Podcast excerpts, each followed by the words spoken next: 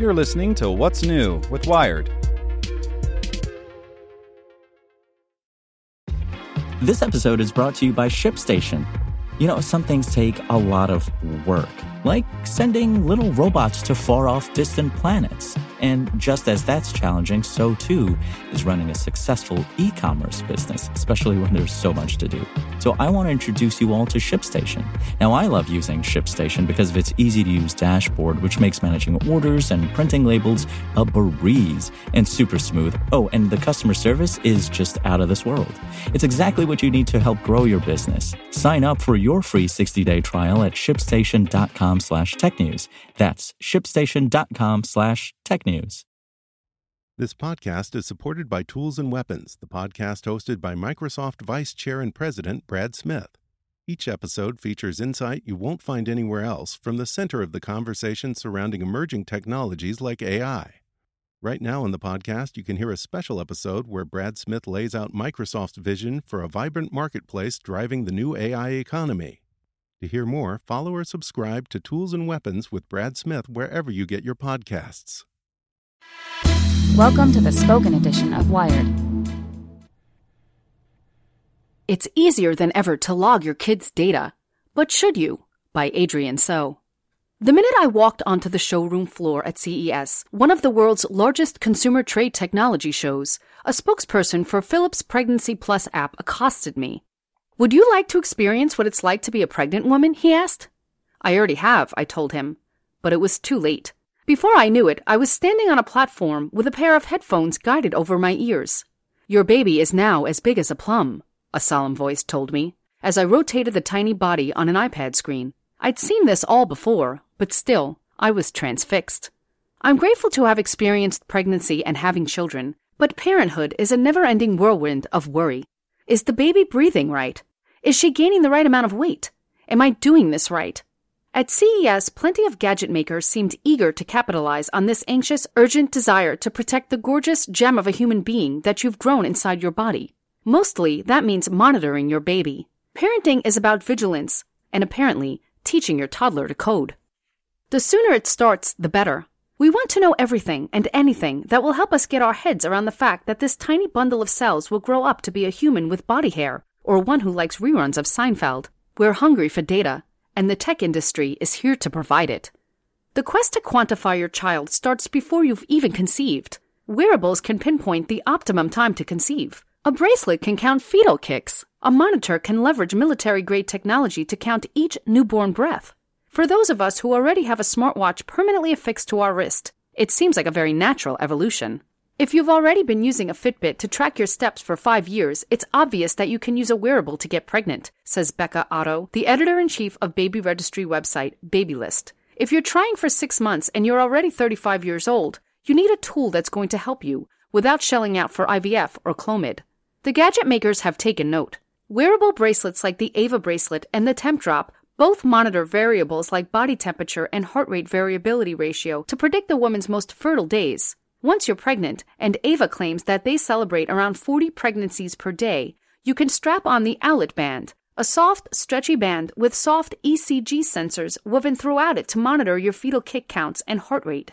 Even Apple Watches now offer this kind of granular feedback. Download an app called Airstrip, and your watch can gather all the information you need for a fetal non-stress test to monitor the health of your baby. When I was pregnant with both of my children, I had a checkup every few weeks. If I were pregnant now, I could check 4 or 40 times every day. Once your kid has been safely evacuated from the interior of your body, you can monitor their nighttime breathing in a number of ways. At CES, the Nanit monitor debuted breathing wear technology, which tracks the patterns on the proprietary Nanit swaddle and band to visually track the expansion and contraction of your child's small lungs. The doll-like Raybaby monitor combines radar sensors with AI to track the same thing, and the Miku monitor layers optical and wireless sensors to do the same and protects the data stored on the monitor with a tamper-resistant crypto chip. I had the opportunity to try the Miku, which warned me that the rate of my awake adult CES quickened breathing was frankly alarming. Once your kid is walking and you're a little less worried that they can, breathe properly, that's when you stick a GPS tracker like a Jiobit or an Ilios on them. You can geofence your kids or track them in real time on the carpool home. As a techie parent, I can see the appeal. Logging bits of child-related data into my phone and staring at it feels weirdly good, as satisfying as checking my step count before I go to bed, or my max heart rate when I work out. It's probably the only compensation for the times when I can't hold him in my arms. But if monitoring your own metrics can get mentally exhausting, try monitoring someone else's. As a general rule of thumb, the bigger they get, the more you need to let them go. It's easy to think that a wearable like the Ava or TempDrop reduced the amount of labor a woman has to perform. No more peeing on sticks or logging body temperature that's been taken at specific hours. It's also worth noting that pregnant women are commonly expected to do kick counts and keep track of contractions themselves, so the Owlet band could also be considered a labor-saving device.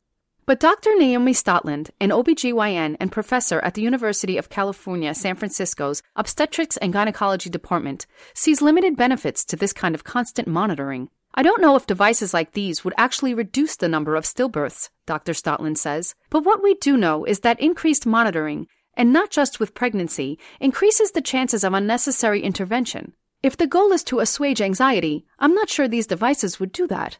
Worse, constantly monitoring your kid gives you a sense that you can protect them from everything. While creating a Batcave-esque baby command center might seem preferable to sticking your finger under your newborn's nose every 10 minutes, the FDA has not yet cleared a baby product as being capable of preventing SIDS. As for geofencing your kid, I was horrified to find Ilios, one tracking company, using Elizabeth Smart, a thriving young woman who was also a famous kidnap victim, as their spokesperson. Wasn't Elizabeth Smart kidnapped in her bed? I asked Josh Cross, Ilios' CMO. Are you supposed to put the tracker on the kid while they're sleeping? I see what you're saying, Cross said, but she's just saying if she had it, they would have been able to find her. Most of the manufacturers that I spoke to cited peace of mind as the reason why someone would log a child's every breath and every heartbeat. But unlike the data that I collect on myself, the data that you collect on your children is not always actionable. If my step count is low, I can take a walk around the block. I can't make my children breathe by staring at a screen. A consumer product like the Owlet band can't protect you from a stillbirth. A smart baby monitor, no matter how detailed and secure, hasn't been proven to prevent SIDS. And I can't believe I'm saying this, but you can't buy anything that will prevent your kid from being kidnapped. It breaks my heart to think of a grieving parent wallowing in guilt and self-blame, thinking that you can prevent the unthinkable by purchasing a gadget. So I'm telling you now, you can't stop runaway buses in their tracks, or douse spreading wildfires, or extinguish every gruesome tropical disease. When you're picking items for your baby registry, pick stuff that is cool-looking and helpful, and will save you time and energy.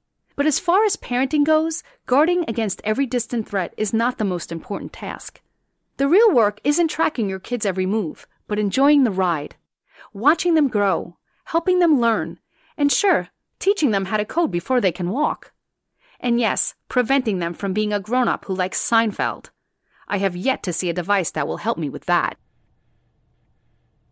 Want to learn how you can make smarter decisions with your money? Well, I've got the podcast for you. I'm Sean Piles, and I host NerdWallet's Smart Money Podcast. Our show features our team of nerds, personal finance experts in credit cards, banking, investing, and more. And they'll help you make the most of your money while cutting through the clutter and misinformation in today's world of personal finance. You'll get clarity on strategies to help you build your wealth, invest wisely, shop for financial products, and plan for major life events. Listen to NerdWallet's Smart Money Podcast wherever you get your podcasts.